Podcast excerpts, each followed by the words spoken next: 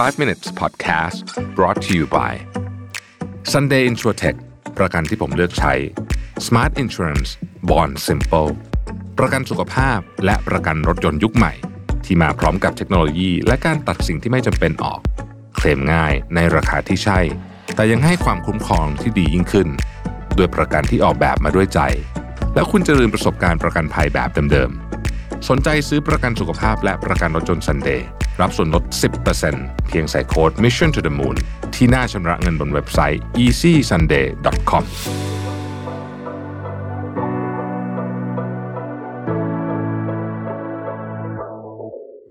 สวัสดีครับ 5 minutes นะครับ คุณอยู่กับรวิทย์หานุสาหะครับ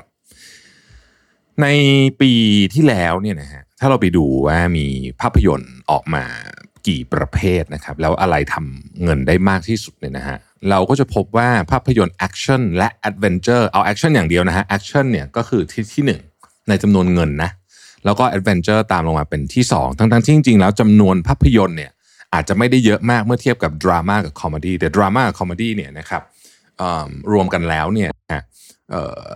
ได้เงินน้อยกว่าเยอะเอาผมเอาตัวเลขคร่าวๆให้ฟังแล้วกันนะครับหนังแอคชั่นเนี่ย54เรื่องเนี่ยได้เงินไปประมาณ 4,000 ล้านเหรียญนะครับในขณะที่หนัง adventure 30เรื่องเนี่ยได้เงินไป1,300ล้านเหรียญเทียบกับหนังผีนะ horror เนี่ย39เรื่องได้ไป 600 ล้านเหรียญนะครับแล้วก็ดราม่าเนี่ยมีถึง 144 เรื่องได้ไป 600 ล้านเหรียญนะครับประมาณนี้นะฮะประเด็นก็คือว่า ทำไมคนถึงชอบหนังบู๊อะวันนี้จะมาชวนกันคุยกันเรื่องนี้นะครับหนังบู๊หรือว่าหนังแอคชั่นเนี่ยนะฮะต้องบอกอย่างนี้ครับว่าหนังที่ที่มักจะเวลามีคนพูดถึงประเด็นเรื่องภาพยนตร์ความรุนแรงเลยเนี่ยนะ ไอ้หนังหนังประเภทหนังแอคชั่นเนี่ยแหละก็จะเป็นหนังที่การต่อสู้การใช้อาวุธใช้ภาษาที่ไม่เหมาะสมอะไรแบบนี้เนี่ยนะฮะก็ก็ก็จะเป็นอะไรที่ถูกยกขึ้นมาพูดถึงพอสมควร แต่ในความเป็นจริงแล้วเนี่ยหนังแอคชั่นก็มีหลากหลายแบบนะไอ้แบบนั้นก็มีไอ้แบบซูเปอร์ฮีโร่ก็มีบางคนเนี่ยดูแล้วก็ได้แรงบันดาลใจนะครับเพราะฉะนั้นเนี่ยจริงๆเวลาเราดูหนังแอคชั่นเนี่ยนะฮะมันมีเรื่องเกี่ยวกับจิตวิทยาอยู่ด้วยนะครับว่าทำไมเราถึงชอบหนังประเภทนี้ ดูจากรายได้เราก็รู้แล้วว่าหนังประเภทนี้เป็นหนังที่ ได้รับความนิยมนะฮะมันมีอย่างนี้ครับ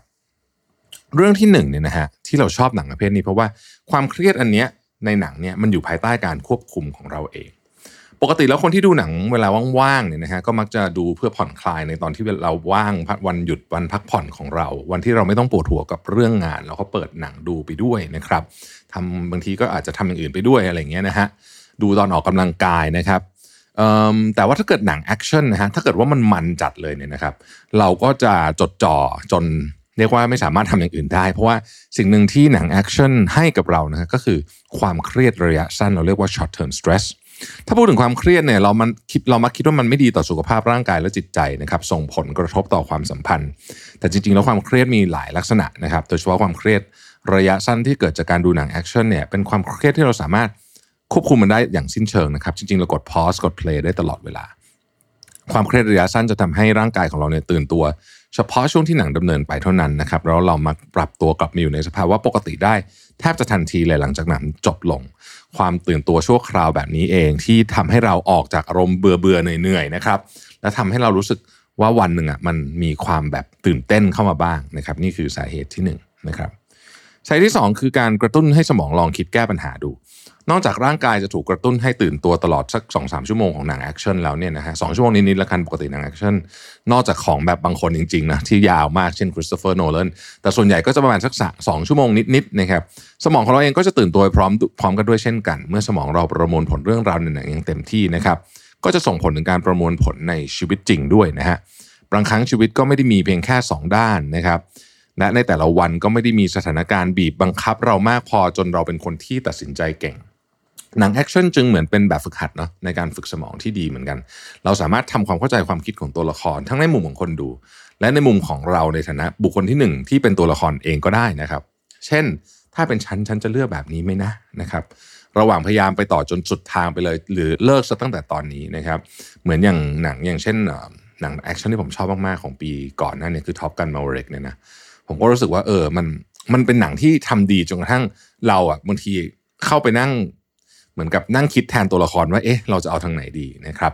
ระหว่างที่เราดูหนังเรามักจะเกิดคำถามแบบนี้ขึ้นมานะฮะแล้วเราก็จะใช้สมองพิจารณานะว่าเอ๊ะมันเวิร์กไหมนะวิธีนี้มันจะคุ้มหรือเปล่าอะไรแบบนี้นะครับ แล้วก็พยายามเข้าใจต้นตอปัญหา และในขณะที่ดูหนังอยู่ถ้าเกิดว่าเราดูครั้งแรกเนี่ยนะฮะไม่ได้ดูซ้ำเนี่ยเราก็ต้องพยายามคาดเดาสถานการณ์ในอนาคตไปด้วยนะครับ สุดท้ายเราจะได้คำตอบจากการไตร่ตรองอย่างสุดความสามารถของเรานะฮะบางทีนะเราก็จะบ่นตัวละครว่าโอ้ยถ้าเกิด แบบทำแบบนี้งั้นแรกเรื่องก็ไม่บานปลายขนาดนี้หรอกนะครับ หนังบางครั้งมันก็ซ่อนปมจนเราเดาไม่ออกเหมือนกัน สมองเราต้องประมวลผลตลอดเวลานะครับสุดท้ายเมื่อเฉลยออกมา ซึ่งหลายครั้งเนี่ยเวลาเฉลยเราก็จะแบบเฮ้ยอันนี้เราไม่เห็นระหว่างทางอะไรเงี้ยนะฮะเราก็จะรู้ว่าอ๋อเออเราพลาดอะไรไปนะครับ อันที่ 3 คือความสำเร็จที่เกิดขึ้นจากแอคชั่นอ่านะครับหนังบู๊หนังต่อสู้หนังยิงกันเลือดสาดเนี่ยนะครับทำไมเราถึงเรียกมันว่าแอคชั่นทั้งๆที่จริงๆคำว่า action ในภาษาอังกฤษมันมีความหมายว่า การลงมือทำหรือว่าการกระทำนะครับ เรื่องนี้เนี่ยคุณ John Truby ซึ่งเขาเป็นคนเขียนหนังสือเรื่อง The Anatomy of um, Genres นะฮะซึ่งเขียนเอาไว้ในหนังสือของเขาเนี่ยบอกว่าที่จริงแล้วเนี่ยหนังแอคชั่นไม่ได้สอนให้เรารู้ว่าธรรมะย่อมชนะอธรรมหรืออะไรแบบนี้ หรือว่าคนดีย่อมชนะคนชั่ว แต่มันสอนให้เรารู้ว่าเราจะเอาชนะอุปสรรคได้อย่างไรต่างหากนะครับ แล้วเราจะทำยังไงนะฮะถ้าเราเป็นเด็กที่ต้องไปเรียนต่างประเทศ โดยไม่รู้จักใครสักคน ต้องเจอทั้งภาษาอาหารและวัฒนธรรมที่ไม่คุ้นเคยนะครับ แล้วยังต้องเจอพวกคนมาบูลลี่เราอีกอะไรอย่างเงี้ยนะฮะจะทำยังไงนะครับ เมื่อเราเป็นคนนั้น หรือถ้าเราเป็นหัวหน้าแก๊งอันตรพานที่อำนาจเริ่มระสำระสายนะ มีทั้งคนในแก๊งก็จะเล่นงานแก๊งคู่หรี่ก็จะเล่นงานต่อหน้าและรับหลังเราจะทำยังไงนะครับ เรื่องนี้เนี่ยคือหนังแอคชั่นเนี่ยมันเป็นปรัชญาของการศึกษาชีวิตมุมหนึ่งก็ว่าได้ เพราะมันพูดถึงการฝ่าฟันอุปสรรคหลายรูปแบบนะครับซึ่งอาจจะมาในรูปแบบของภัยพิบัติคนเลวที่พร้อมใช้วิธีนอกกฎหมาย และผลของการกระทำแบบนั้นนะครับหรือแม้กระทั่งความขัดแย้งทางอุดมการณ์ของผู้อื่น หรือการเปลี่ยนแปลงความเชื่อและอุดมการณ์ของตัวเองก็เป็นจุดเริ่มต้นของการต่อสู้ได้เหมือนกัน อันนี้ผมแถมนิดนึงว่าผมชอบหนังแอคชั่นยุคใหม่ๆ อันนี้นะฮะอาจจะไม่ใช่ Top Gun Maverick ในมุมนี้ในมุมนี้หมายถึงว่าในมุมประเด็นเนี้ยคือว่ามันไม่ได้มีแบบ ความดีความเลวชัดเจนเหมือนสมัยก่อนว่าโอ้โหตัวตัวพระเอกก็คือต้องดีตลอดนะไอตัวร้ายก็ร้ายตลอดบางทีมันผสมผสมกัน ซึ่งมันมีความใกล้เคียงกับสถานการณ์จริงของโลกมนุษย์มากกว่านะครับเอาล่ะในหนังเนี่ยนะครับตัวละครก็จะสร้างเป้าหมายหรือว่า becoming ซึ่งก็คือการได้เป็นในสิ่งที่ตัวเองต้องการจะไปเนาะส่วนหนึ่งนะครับ ก็จะเป็นการต่อสู้แหละนะครับการต่อสู้หรือคำว่า fighting เนี่ยก็คือการทำให้ตัวละครบรรลุเป้าหมายได้ หากไม่มีการกระทำ action หรือการต่อสู้ fighting เนี่ยนะครับเส้นเรื่องของหนัง action ก็จะไม่สามารถกำเนิดขึ้นมาได้ แต่อย่างไรก็ดีเนี่ยเราต้องยอมรับอีกในอีกแง่หนึ่งว่า เมื่อสมองเราซึมซับความรุนแรงและการแสดงพฤติกรรมแบบนี้ออกมาเนี่ยนะฮะโดยเฉพาะเด็กมากๆเนี่ยนะครับการรับผิดชอบต่อสังคมและเพื่อนมนุษย์จึงเป็นสิ่งสำคัญ นี่คือสาเหตุว่าทำไมหนังถึงมีเรตติ้งนะครับและถ้าอธิบายต่อเนื่องไป เราก็จะคุ้นๆกันว่า สมองของส่วนหน้าที่เรียกว่า executive function ที่ตัดสินเรื่องอะไรดีไม่ดีเรื่องจริยธรรมเรื่องอะไรพวกนี้เนี่ยของเด็กและวัยรุ่นเนี่ยยังไม่เจริญเติบโตเท่าผู้ใหญ่นะครับอายุ 25นู่นนะกว่าจะเริ่ม develop เต็มที่นะครับ อันนี้ก็เป็นอีกประเด็นหนึ่งที่น่าสนใจเกี่ยวกับเรื่องของการทำหนัง ดังนั้นในวันสบายๆเนี่ยเราใช้หนังแอคชั่นเพื่อความบันเทิง เพื่อพักผ่อนเพื่อชาร์จพลังนะฮะให้เราฟื้นฟูจากความเหนื่อยล้าในชีวิตจริง แล้วก็ถ้าเกิดว่าเราดูมันดีๆเนี่ยมันก็เป็นหลักบางอย่างในการดำเนินชีวิต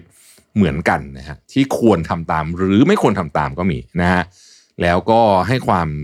สนุกสนานด้วยนะครับ แต่ว่าถ้าหากว่ามีเด็กและเยาวชนดูซึ่งสมัยนี้เนี่ยมันการปิดกั้นการเข้าถึงสื่อมันยากขึ้นมากเนี่ยนะครับ คุณพ่อคุณแม่ผู้ปกครองเองก็จำเป็นจะต้องอธิบายเรื่องราวให้เข้าใจกันด้วยว่าเอ้ยไม่ใช่ว่าอยู่ดีเนี่ยเหมือนในหนังพี่จะลุกขึ้นมายิงใครก็ยิงเลยแบบนี้มันไม่ได้นะฮะมันในชีวิตจริงมันมันทำแบบนั้นไม่ได้แน่นอนเขาคงไม่ได้ลุกมาทำแบบนั้น แต่ว่าการใช้ความรุนแรงกับใครโดยไร้เหตุผลซึ่งบางทีบางทีบางทีในหนังในหนังบางเรื่องมันก็ไม่ค่อยมีเหตุผลเท่าไหร่นะในการเลือกใช้ความรุนแรงเนี่ยเป็นสิ่งที่ยอมรับไม่ได้ในสังคมจริง ก็ต้องสอนอะไรแบบนี้กับเขาเป็นต้นนะครับ แล้วจะบอกว่าทุกวันนี้เนี่ยนะฮะอันนี้แถมนะฮะ โซเชียลมีเดียกับหนังแอคชั่นหรือภาพยนตร์ต่างๆเนี่ยมันเริ่ม blend กันจนไม่ออก บางทีมันดูไม่ค่อยออกแล้วว่า เราจะยึดหลักอะไรในชีวิตจริงดีในหลาย ๆ เรื่องนะครับ โดยเฉพาะกับเด็ก ๆ เพราะฉะนั้นการให้คำแนะนำนะฮะในการดูเนี่ยมันถึงเป็นเรื่องที่สำคัญมากนะครับในการเสพต่างๆ สื่อต่างๆ พวกนี้นะครับ ขอบคุณที่ติดตาม 5 minutes นะครับ สวัสดีครับ 5 minutes podcast presented by Sunday Insurtech ประกันที่ผมเลือกใช้ Smart Insurance Bond Simple ประกันสุขภาพและประกันรถยนต์ยุคใหม่ ที่มาพร้อมกับเทคโนโลยี และการตัดสิ่งที่ไม่จำเป็นออก เคลมง่ายในราคาที่ใช่ แต่ยังให้ความคุ้มครองที่ดียิ่งขึ้น ด้วยประกันที่ออกแบบมาด้วยใจ